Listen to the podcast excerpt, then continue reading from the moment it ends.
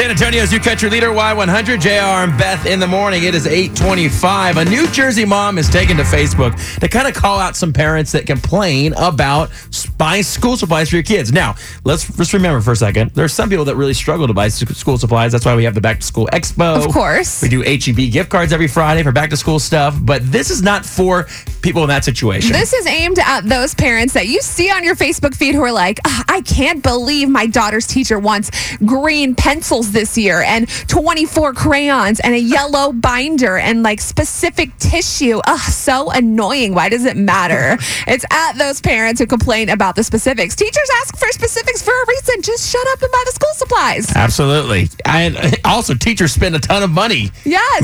My, my mom was a teacher for 36 years, and the money that she spent just decorating her room and make sure that she had all the supplies to teach It's crazy. was a lot of money as well. So this mom is frustrated with those parents complaining. She's like, they're teaching your kids nine hours a day without bathroom breaks. Shut up and buy the school supplies. all right, so here she is on Facebook. It's back to school time. I've been noticing lately when people are doing their back to school shopping, everybody's complaining. Listen, it is the end of August. I will give you anything to take my kids. I'll get you a yellow binder, I'll get you a red binder. You take these kids out of my house, I'll get you whatever you want. There's a lady somewhere willing to teach my daughter about some history, and she wants a yellow binder to do it.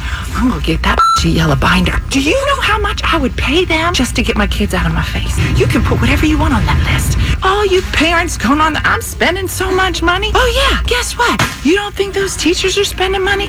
I'm telling you, we need to be thanking some teachers. I want to kill my own kids. I don't know how these teachers do it. So this is my public service announcement. It is August. You need to send your thank you note now to your teacher. You need to send it now. To stop you complaining, go out and get your stupid supplies, and you need to hug a teacher. That's it. Go hug a teacher. yes. Oh, my That's right. Hug a teacher. Now we should note that she's walking around in store, right in a store, Target, yeah. buying supplies as she's doing this video. So I can't imagine everybody around her. She is a Dude. stand-up comedian, by the way, as well. So She's hilarious. She's very, very funny. The video we put It's it up- on our Y100 Facebook page. You just got to see it. She's like, You want a microwave? I'll get you a microwave. You want some luggage, teacher? I'll get you some luggage. It's great. I'm sure there's a lot of parents out there that agree with her, like, hey, just take my kids back right now. Seriously. Get them back Get in 'em out school. Enough summer camp, enough driving them around everywhere. But anyway, we thought that was pretty funny. It's on the Y100 Facebook page right now.